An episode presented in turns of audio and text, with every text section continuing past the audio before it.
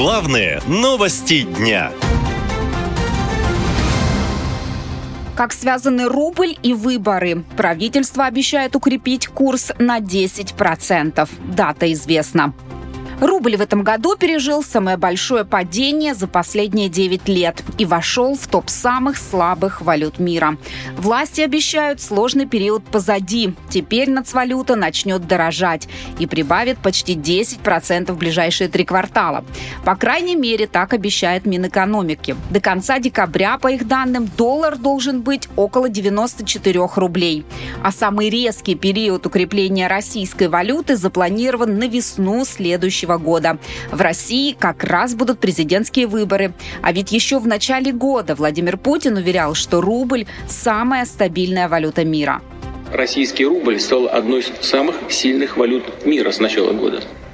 Такой результат достигнут за счет наших решений по регулированию оттока капитала, по переводу оплаты газа на рубли, по активному использованию в торговле с партнерами национальных валют. Но прежде всего, конечно, за счет ответственной финансовой политики.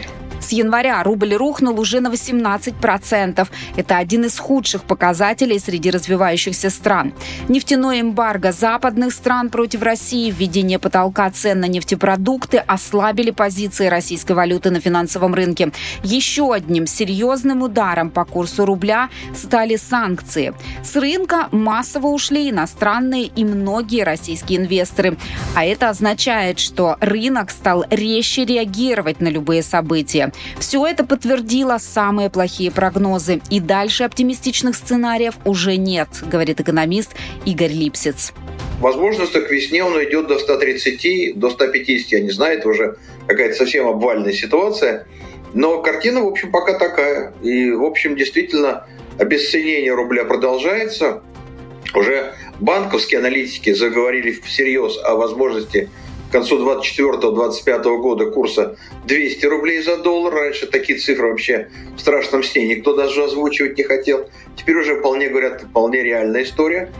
По словам экономиста, даже если правительству искусственно удастся укрепить рубль до президентских выборов, потом будет все еще хуже. А это сразу отразится на ценах абсолютно всех товаров, считает экономический аналитик Владимир Милов.